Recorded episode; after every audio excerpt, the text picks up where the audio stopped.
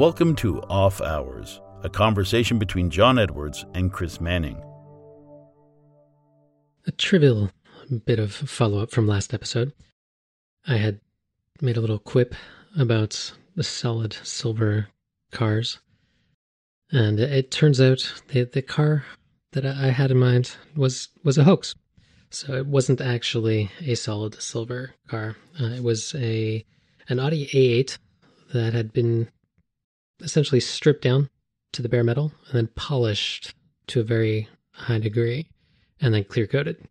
And the end of result, after pulling some stunts on some of the plastic components of the vehicle with metallic paints, uh, they pulled off a, a car that one could say looks like it's made of silver, but it is in fact just highly polished aluminum.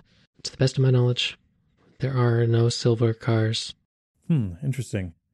It does remind me of the story of the Mercedes racing team. Uh, they're often referred to as the Silver Arrows. Uh, the origin of that goes back to the nineteen fifties when they decided to strip the paint off of their racing cars in order to save a couple of kilos of weight. And of course, that made them silver because it was revealing the aluminum underneath. And as you alluded to with this one. And so they continue painting their cars silver uh, and are continually known as the Silver Arrows.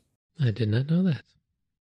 And when you see some of the the pieces being produced by the Black Badger, I don't know if you're familiar with him, uh, but he's done these pieces recently with Fordite, uh, which is essentially just these chunks of paint, layer upon layer upon layer, that are taken out of the paint booths from factories that are painting cars. And as these layers of paint build up, it gets quite heavy. And as you say, the Mercedes team was able to shave off several kilograms of weight from the vehicle just by removing the paint. And if you think about cars getting painted over and over and over and over again inside these booths, and just the, the buildup of the overspray that's taking place, you can end up with almost like a geode, or probably more appropriately a, a candy known as a jawbreaker that, that some of our audience may be familiar with. And uh, as you polish this away or, or cut it in half, you can get some really neat effects with color. And they've been doing, or he has been doing, rather, uh, some really neat stuff with it, uh, from different clocks and, and watches to a recent collaboration with Bamford in London, which we'll link to in the show notes. Yeah, I've seen a few people in the pen world who use Fordite as a material for their pens, and thanks to the various strata, it leaves different visible layers. And then depending on the batches of cars that are being painted, uh, some of the colors will be more prevalent than others. It's never been a particularly interesting material for me, but it's uh, interesting to see it being used as a dial. Very much like Mokume, it can uh, lead to some interesting designs. A lot of custom paint jobs these days are being done with wraps. Uh, the new wrap technology is absolutely outstanding. Uh, we saw a crazy A M G Mercedes in Macau when we were there a few years ago, and this wrap was done in a bright purple chrome. It was the most gaudy-looking car you've ever seen. Uh, but it is an impressive feat when it's done right. And a lot of the crazy stuff that you see people doing with car painting now is actually being done with wraps. Uh, it's a lot cheaper than doing a paint job, and it can be replaced easily once you decide you want to change up the color for something different. Another bit of follow-up from last episode about the Goldsmiths' Congress. The papers for the Goldsmiths' Congress are now online, and there's a link in the show notes to those papers. I was also able to go through and confirm a few of the details from last week's episode. We discussed the different platinum alloys that Teresa Frey was talking about, uh, the ones that were more ideal for casting, and it was a cobalt alloy of platinum. It was four point five percent cobalt and ninety-five point five percent platinum. It's listed as a platinum nine five cobalt five alloy. And the paper goes into the technical reasons as to why it's better than some of the other Uh, alloys that are available right now for platinum. And I did confirm that the alloy that Martin was using for the Claret jug was in fact titanium, and he's using a alloy that has one percent titanium and ninety-nine percent gold. And Martin refers to this as a, a micro alloy or micro alloyed, which isn't a term I've encountered before. Do you know much about the, the meaning behind this term? Microalloying is referring to any time you're adding a very small amount of a secondary element to the base metal. Uh, so it's basically pure metal plus a very small amount of this microalloy. And depending on the alloy, it can have uh, rather intriguing effects. This paper discusses a few of the alternatives that he was considering. Uh, there were a number, I think there were three or four different pure gold alloys that he was considering for the project. And this discusses why he chose this particular one over another. And there's also a lot more discussion in the original paper, which was presented at the Santa Fe Symposium in twenty ten. Uh, that one goes into more technical details about the construction methods for it. And so he talks about which parts were spun, how he raised certain parts. Uh, some of the parts were cast as well. And then he also discusses the assembly of it. So there were uh, long welds that were done using a laser welder. Uh, there was also some uh, long solder seams that were being done. And that particular paper goes into a lot more technical detail as to how he actually made it. Now, not long after drinking claret from this jug, uh, you meandered over to the Greenwich Observatory. Uh, and sadly, well, not unexpectedly, it was a, a cloudy day. So you, so you didn't get to... Hey, that was the one cloudy day that we had while we were in London. In fact, I think we only had a couple of cloudy days uh, that trip. It was uh, it was pretty good. And in fact, if we had gone back later that afternoon, the sundial would have worked beautifully. So yeah, we did go to the Greenwich Observatory. Uh, we took the train out there and spent most of the day wandering around Greenwich. Uh, it's a beautiful park, a beautiful observatory as well. It's uh, nice to be able to wander around and see a lot of the little details that uh, you don't always pick up every time you're there. And uh, so we, we did enjoy wandering through. Uh, one of the little details we saw was a board game that was made by the sister of one of the Astronomers Royal. Uh, it was a Victorian board game, and it was designed to teach young ladies more about astronomy, uh, as she was an astronomer herself. And uh, so this board game was was a way for her to actually teach um, teach people a little bit more. It's also interesting to learn a little bit more about the Prime Meridian. Uh, this is where longitude zero is, and uh, and of course that's where the origin of sort of time zones comes from. Is that uh, that's where that's where it begins. That's the, the that break between east and west. And it was interesting to learn that the Astronomers Royal would in fact go and change the Prime Meridian based on where their new telescope was being built. So a number of them had built different telescopes as the technology improved, and instead of tearing down the old telescope, they would in fact uh, build the new one twenty feet further down the building, and once it was complete, they would actually change the Prime Meridian to that new location. Uh, so the existing Prime Meridian, I believe, is the third different one that the Astronomers Royal uh, chose. It'd be interesting to know how much of an effect tectonic plate movement has on, on the position of the Prime Meridian relative to the stars? Well, I don't think tectonic plates are going to have a significant influence on it. You're going to see more effect from the wobble of the Earth. So as the Earth is wobbling, the position of the stars in the sky is changing relative to the Earth. So for instance, what we consider the North Star today is not the same as, let's say, the Egyptians would have um, used as a North Star. So if you take a look at the pyramids, for instance, they're all lined up perfectly along one edge pointing north, but it's off by something like four or five degrees. And the reason for that is because the North Star that they were looking at thirty-five hundred years ago is a different star than what we currently look at. And so I think that actually has a more significant impact on where the stars are relative to the night sky. And then, you know, and then of course, on top of that, tectonic plate movement is pretty slow. Mm-hmm. Now, people are often surprised when I tell them that Polaris was not always the North Star. Yeah, it's one of those funny details. People just think about it as being, well, of course, that's where the North Star has always been. And, you know, it's the same thing with the moon. It's moving very, very slowly. I think it's something like an inch per year. It's moving very slowly away from the Earth. Uh, but, of course, these things are happening at astronomical scales and astronomical timelines. So it's difficult for most people to notice what's going on. And just a quick factoid for listeners. The previous North Star was Thuban, also known as Alpha Draconis. So did anything stand out for you within the the exhibitions within the Greenwich Museum? Yeah, I always enjoy going through them. And in particular, I love looking at Harrison's clocks.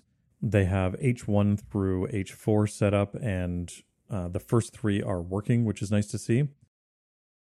Uh, they haven't always been in good enough condition that they've been set and running, uh, but they currently are, and it's nice to see that.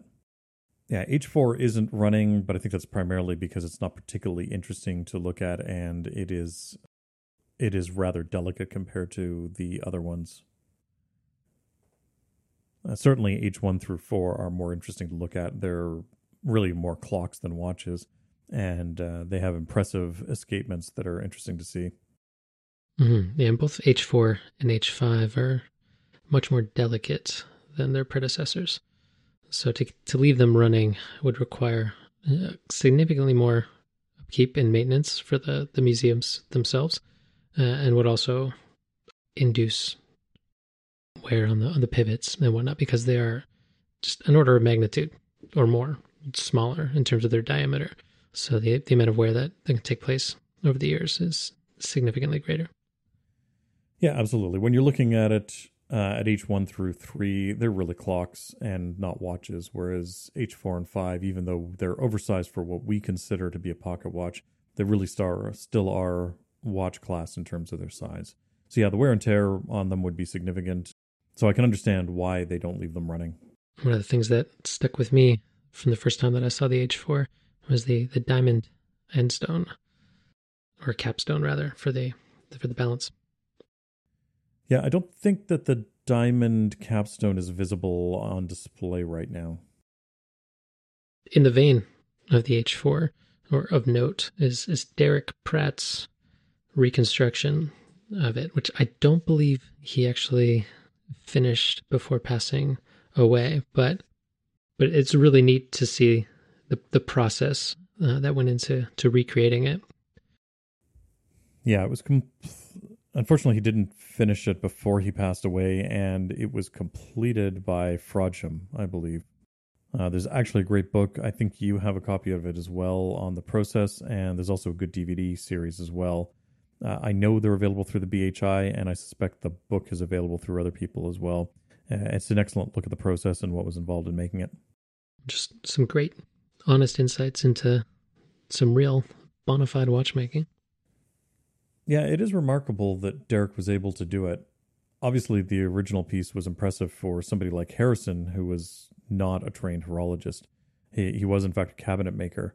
So, you know, obviously it was remarkable that he was able to make that piece himself. But I suspect that a lot of the components were made for him by other people, uh, things like the hairspring and whatnot. So it's impressive that Derek was able to make as much of it as he was uh, by himself. And I suspect if he had lived, he would have made, been able to, to finish it.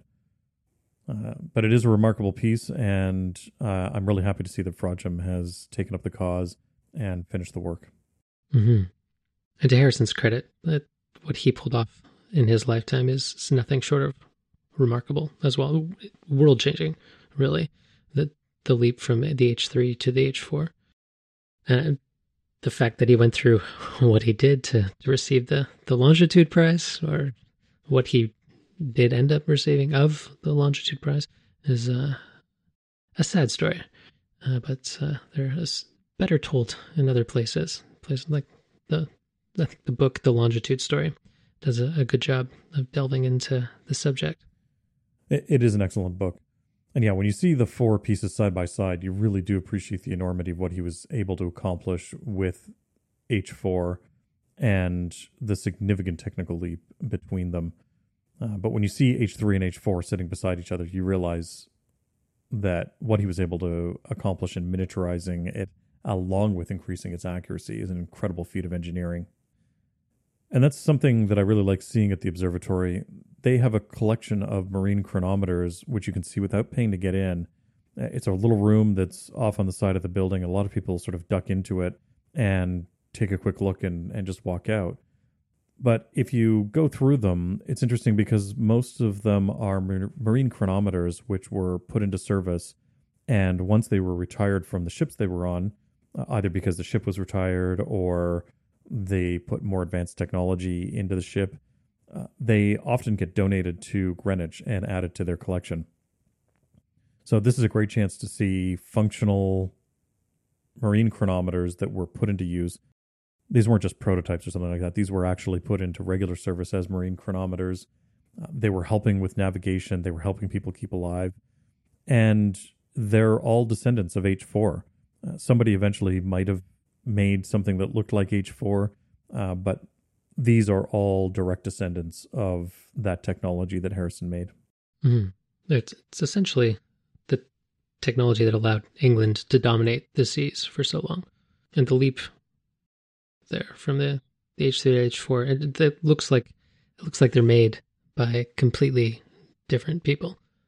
Now, while on the subject of Harrison's clocks, there was a, an interesting blog post by Jonathan Betts posted on the Antiquarian Horological Society's website recently. And in the post, Jonathan Betts recounts his time spent at Greenwich restoring Harrison's H one and, and getting an, an unexpected visit from Neil Armstrong.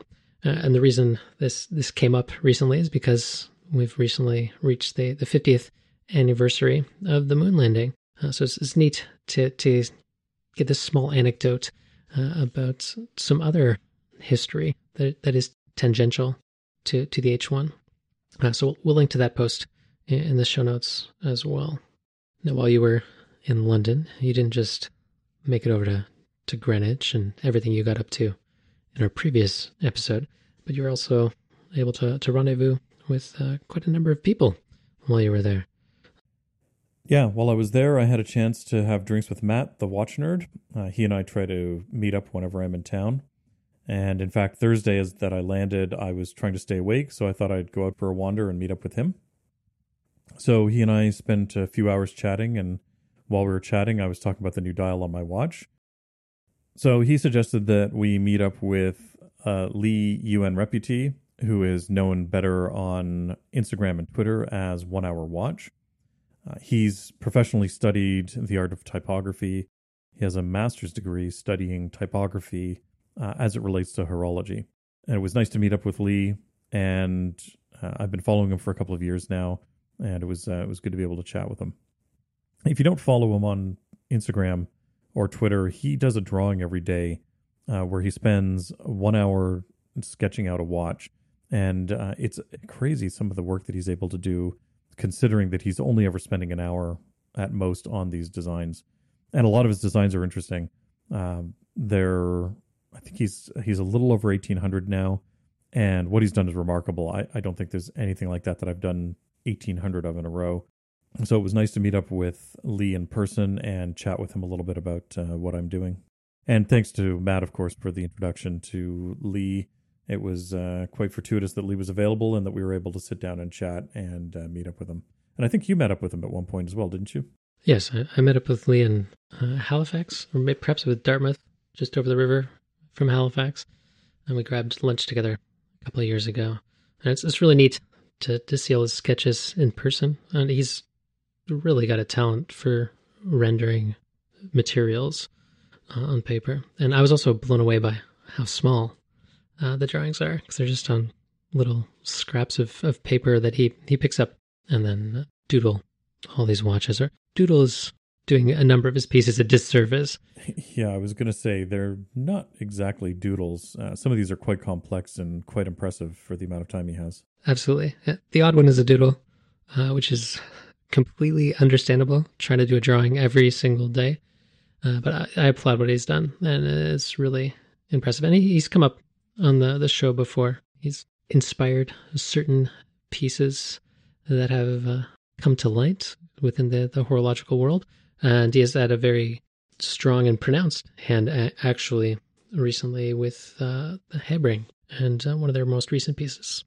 Yeah, he's a, a great guy, and uh, it's really neat to have been able to, to watch him uh, grow and, and, and blossom as a, not just a a typeface designer, but uh, also as a designer within the, the horological community. It's nice to see him doing so well and getting the attention that he deserves, because uh, he does do remarkable work and his designs are great.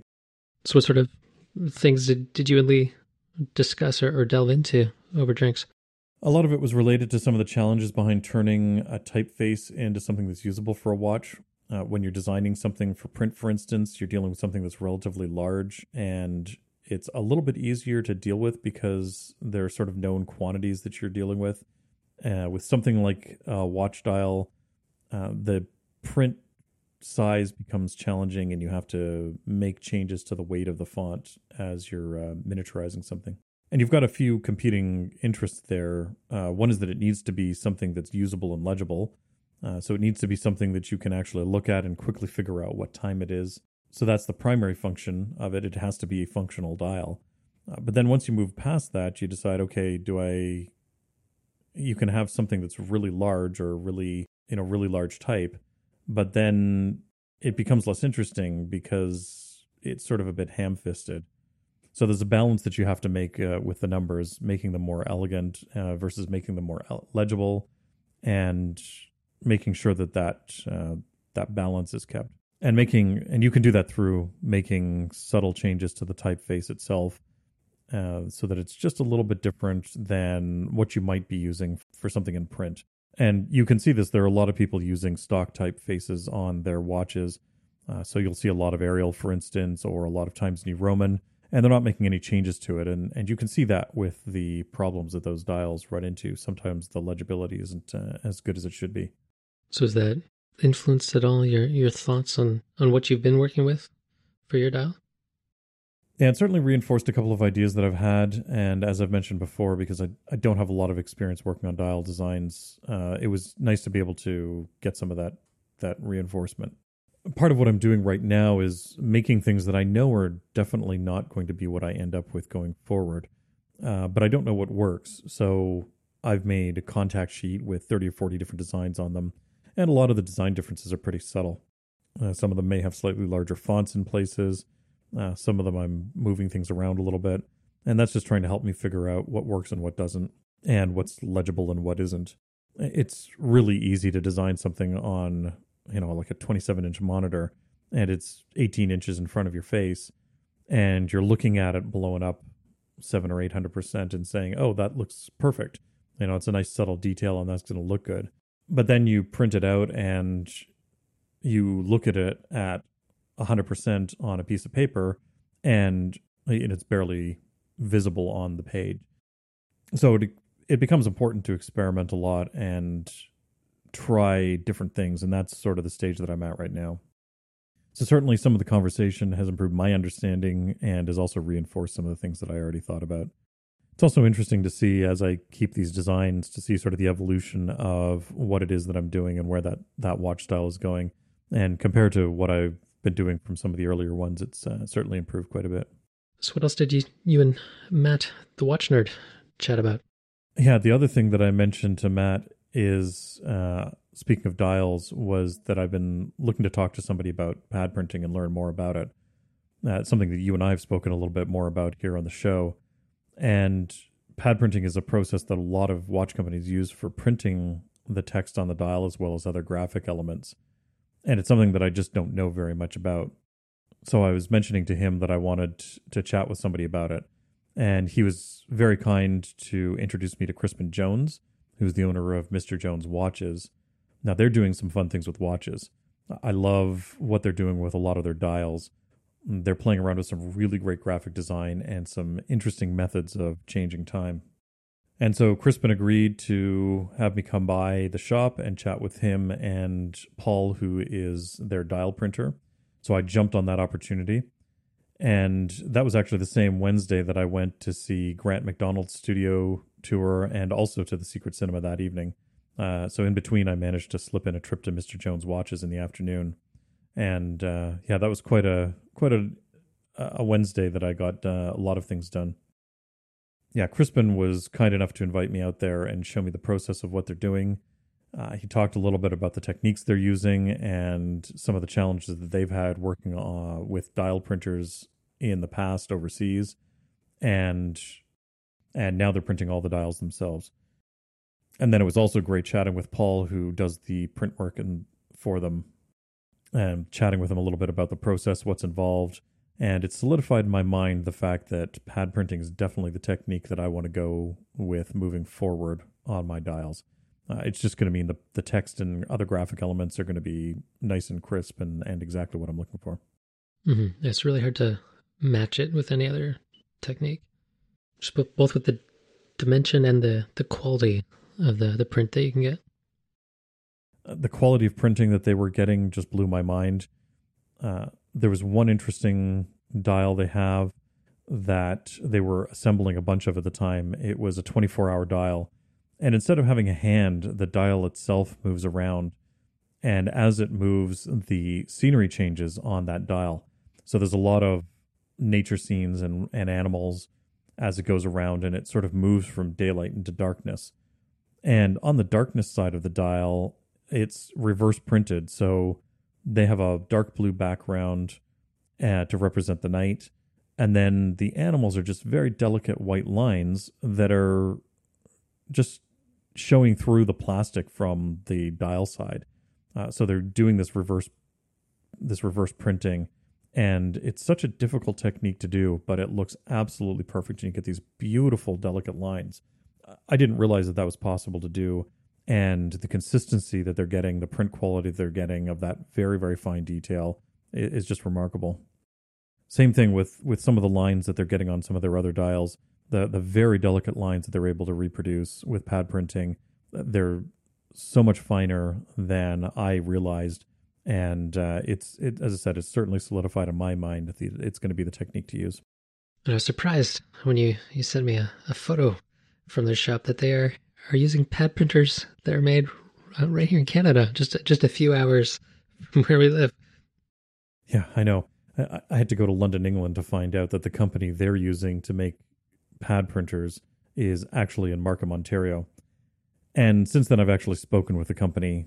Uh, Kent Printers is the company there that made the printer that uh, Crispin's using. And uh, I've I've done some research on their printer models and whatnot. And I suspect at some point I'm going to end up buying one. I don't know that I'm going to initially, uh, just because I think I can get away with printing the first few dials without needing a higher-end printer. Uh, so I think I have some ways of of taking care of my initial needs for pad printing that are going to be relatively simple. But certainly going forward, I can see the advantages of having a high-end printer doing it.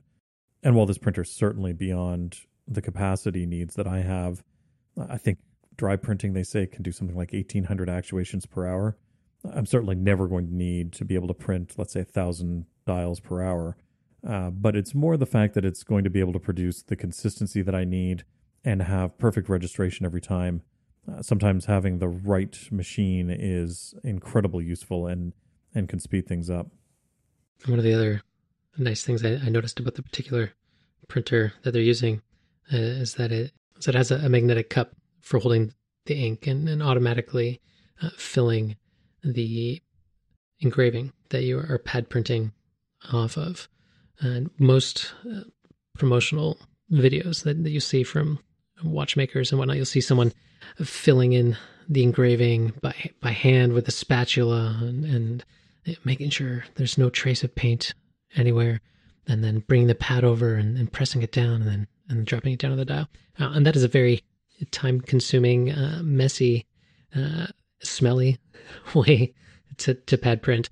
And having one of these magnetic cups means that all those fumes are contained, all that mess is contained, and the whole process of, of filling and then cleaning away any excess ink uh, from the the engraving uh, is just made very simple, very seamless, very quick, and, and is one of the reasons why that you can crank out eighteen hundred prints per hour off of one of these machines.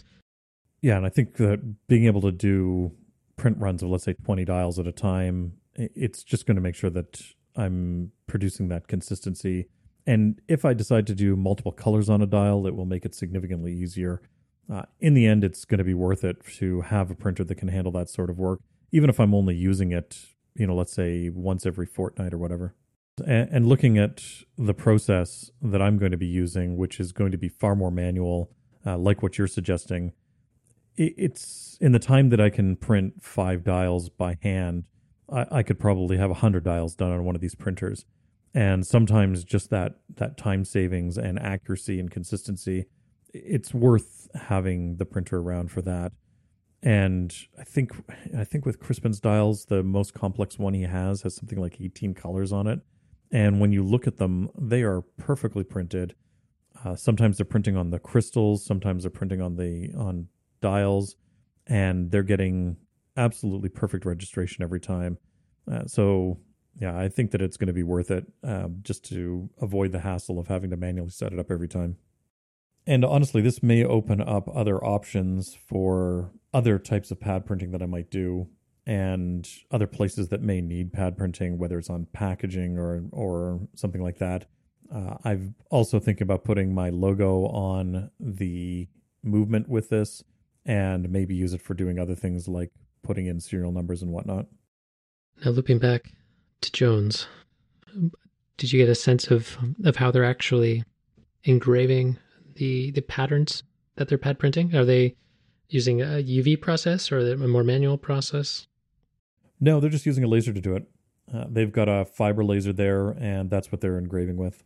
Yeah, and in fact, that's what most people these days are doing uh, to engrave plates. Uh, if you pay for a service to make a printing plate, they're going to be using a fiber laser. It's significantly faster, more reliable, uh, and it's really the best way of doing it these days. Yeah, they've got a fiber laser on site so they can quickly iterate and uh, experiment as well. Uh, unfortunately, I just don't think I can justify having a fiber laser right now. I'd love to have one because it would make uh, certain things like engraving uh, significantly easier. Uh, I'd be able to engrave my own pens and watches and things like that. Uh, but I just don't see the ability to justify one of those right now. Uh, they're just a little too far outside of my price range. Uh, most of the fiber lasers I've seen that would be appropriate are in the twenty thousand dollars U S range. And for the amount of work that I'm going to do with it, I, I just can't justify owning one right now. I'd rather send it out to somebody right now and somebody else can do that work for me. And just as a final note to about Mister Jones Watches, I, I do have to thank Crispin for the invite and, of course, Matt for the introduction. Uh, but thank you very much to Crispin for the invite. It was a really nice surprise. Wasn't something that I had planned on doing when I landed in London. But by the end of day one in London, I'd had uh, this incredible invite to go out and uh, see what they were doing. Uh, he didn't know me at all, and so it was really nice for him to invite me out there. So thank you once again to Crispin for the invite. And then from London, you made a pilgrimage once again to Upton Hall. What did you get up to at the British Horological Institute this time around? Yeah, when I was in Upton for the day-date automatic course back in May, uh, Zana Perry, who organizes the courses for the B H I, mentioned there was an upcoming chronograph course. And so, of course, I asked her when it was, and it turned out it was the week following the Goldsmiths' Congress that I was speaking at. Uh, so it was not very difficult to convince me to sign up for that and stick around for the extra week to go to the chronograph course. And, of course, continue on with that core sequence of courses that they have at uh, the B H I. And is this the, the final course that you can take? Or is there more to, to learn after this? Well, obviously, there's more to learn after. Yeah, obviously, there's a, a lot more to learn. Uh, but in terms of their courses, they really have three primary watch courses. So they have the basic mechanical, the day-date automatic course, and then the chronograph course. They also have a basic lathe skills course, uh, which I don't think I'm going to do. I suspect I'm a little more advanced than what that course is directed towards. Uh, I think it's geared more towards people who've never used a lathe before. Uh, so it's not really appropriate for what I'm doing. Uh, but as of right now, they really only have the three courses that are appropriate for me and that I'm interested in. Uh, they do also have a build your own watch course, uh, which you can do after you've finished the basic mechanical course, uh, but again, that doesn't really appeal to me. I'm already building my own watches, so it doesn't doesn't really appeal to me. If they were to add something like a you know an advanced timing course or something like that, uh, that I would certainly be interested in doing. And uh, I just don't know that there's enough demand for it right now. Uh, but I suspect if there is, uh, they would be happy to put something on. So, how was the course? Uh, the course was excellent. John Murphy was the instructor again. Uh, he's taught the previous two courses that I was on. He's incredibly patient and unbelievably knowledgeable and has the perfect personality to be teaching a course like that. Uh, so it was a pleasure to be sitting in the classroom with him again. And then I was also fortunate because a number of the other students who were there were people I had met on previous courses. Uh, so it, it was nice to be able to catch up with a few of them and uh, spend a week with people that I already knew. Uh, I'm I'm always sort of sad that I don't have the time to be able to devote to doing a longer term uh, course. Uh, it would be nice to do something like a two or three year program somewhere and be able to really sit down and dig into this stuff and learn it properly. But learning five days at a time, it's nice, but it's just not enough. And while it's better than nothing, you know, unfortunately, I, I just don't have the time right now to, to do a two-year program. You were working on a variant of the E T A seventy-seven fifty, based itself on the, the Valjoux seventy-seven fifty. Uh, but this is no ordinary seventy-seven fifty. It's kitted out to the nines. Uh, what complications were on the watch beyond just being a chronograph and, and having a date? Yeah, this was a fifty-one, so this had everything but the kitchen sink in it. Uh, it had the triple date on it, so day, date, and month. Uh, it also had a moon phase dial on it. And then, of course, it also had the chronograph on there as well. Uh, so this one had the seconds hand as a subdial. It also had a thirty-minute counter on it. And then this one also had a twenty-four hour G M T subdial uh, where the second subdial was. So this watch basically had everything you can ask for in it. Plus it's an automatic, so we got a little bit more time working on automatics, which was nice. And this was obviously significantly more complex than the other watches that I've been working on. Uh, it was interesting to see how it was built up and designed and how the additional layers were being added to basically um, bolt on the chronograph portion of it. Of course, the reassembly was is always interesting to be involved with, but this time it was interesting to see what's involved in adjusting the chronograph properly.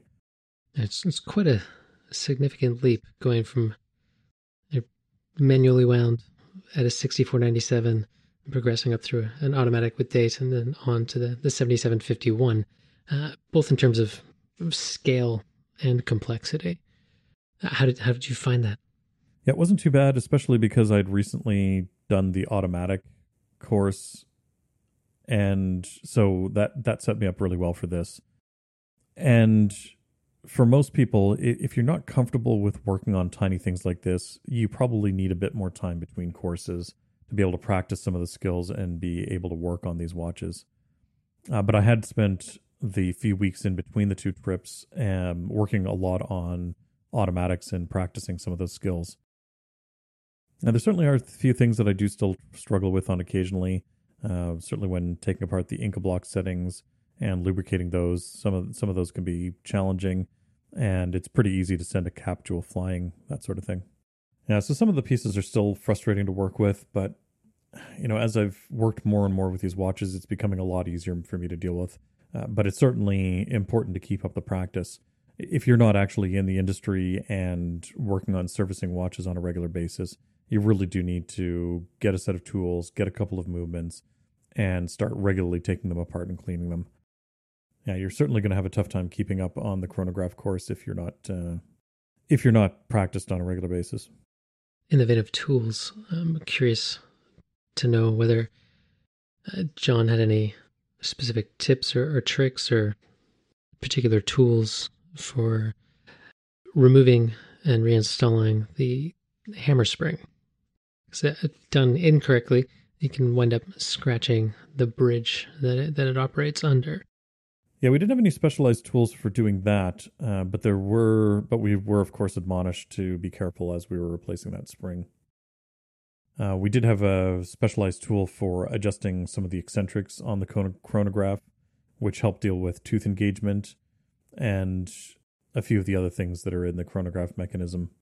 So how would you describe the tool for operating on the eccentric screws for listeners? Yeah, it's just a specialized screwdriver. Uh, so with a screwdriver with a specialized tip on it to be able to grab the eccentrics and adjust them reliably uh, because you're adjusting them very, very minute amounts, as you know. And when you're trying to deal with this tooth engagement, You're working on teeth that are incredibly tiny. Uh, in fact, I suspect a lot of people without magnification probably couldn't see the individual teeth on these gears. Uh, and then you're trying to engage these two sets of tiny teeth, and you only need about a third of a tooth engagement.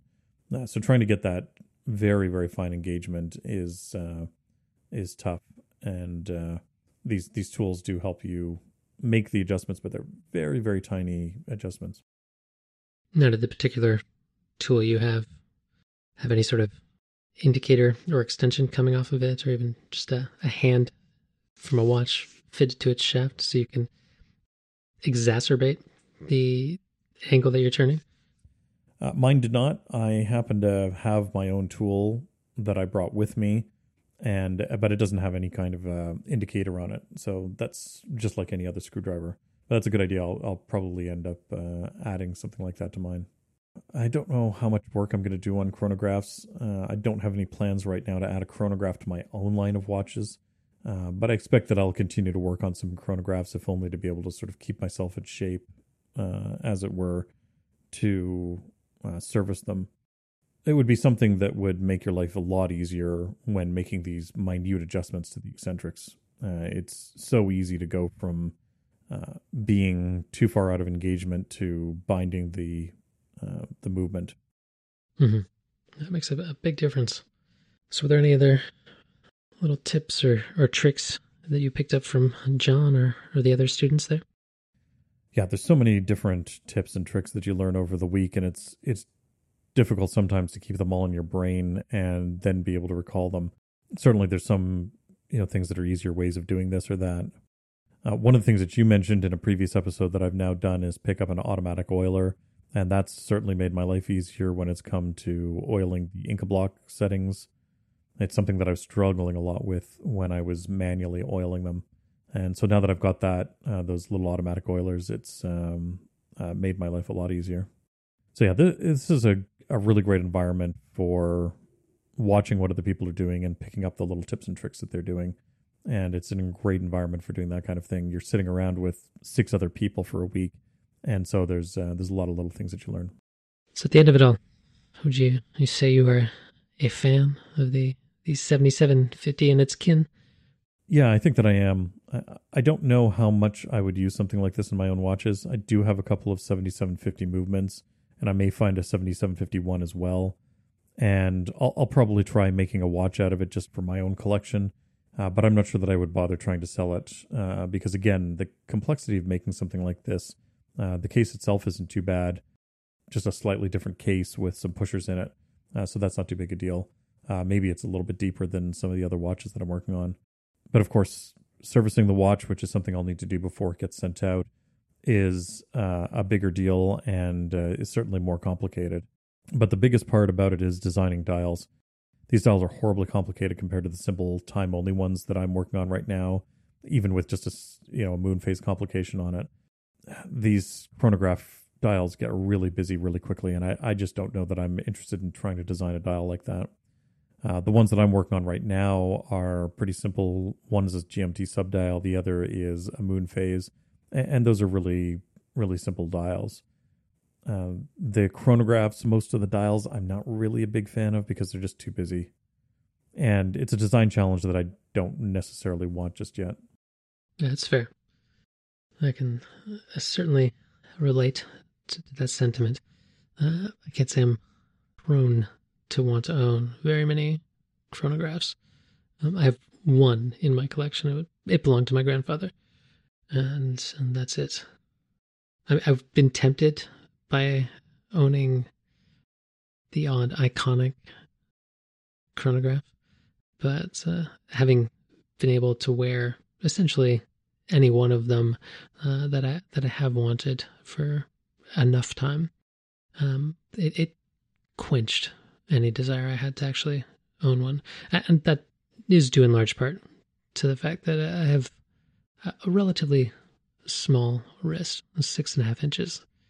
So I just find chronographs tend to be rather bulky, and uh, I just don't enjoy wearing them, and I, I don't particularly enjoy looking at the, the busyness of the dials, as you noted. Yeah, yeah. I wouldn't mind making one for myself just to go through the process of it and sort of make my own dial for it and see what I can come up with. But again, I would be purely for myself. I I wouldn't mind owning something like a Speedmaster at some point because there are one or two of them that I really like. Uh, but again, I'm pretty picky about them. And, you know, like I wouldn't just buy any Speedmaster. I think there's a couple that I particularly like that I like the look of. I like the dials. I like the hands. Uh, but it would have to be the right one. Uh, and it would have to be one that wasn't crazy expensive, which these days is none of them because they all seem to be crazy expensive. Yeah, and I do have a pocket watch from the nineteenth century that I want to restore. It's a split-second chronograph, and so that's an interesting challenge that I wouldn't mind taking on. It, it needs a new case and a new dial. It'll need new hands and is desperately in need of being serviced. Uh, so that'll need to be cleaned up. I think there's a bit of rust on it as well. So that's an interesting challenge that I want to take on. Uh, but that's more of a personal restoration project. Uh, it's not something that I really plan on doing and selling. And again, slightly different system because it's a split-second chronograph. So I'm kind of curious to see that and sort of dig into it and see how they've uh, they've done it. And now that I know a little bit more about chronographs and how to adjust them, uh, that particular project is a little bit less daunting than it was before. But I can't see making, you know, fifty watches or one hundred watches or whatever that are chronographs. Uh, I just, I don't see getting into doing that. I think I've got other things to do that are more interesting than chronos. And chronographs tend to be more of a utility sort of tool watch, and they get abused a fair bit. And that's not really the type of watch that I'm planning on making. Now, in tandem with these courses that you've been taking at the B H I, you've also been partaking in their distance learning course. How's that been? Yeah, the distance learning course has been excellent. A lot of the material from the first course, the technician course, has been rewritten recently and is very, very well laid out. They're also in the process of rewriting their advanced course, and hopefully that'll be done sometime in the next year.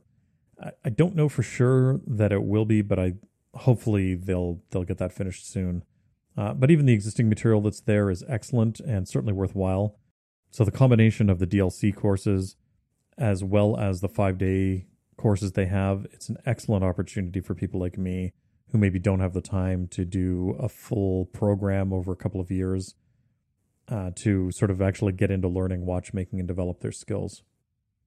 And then, of course, they have the B H I exams as well, so you can get your certification.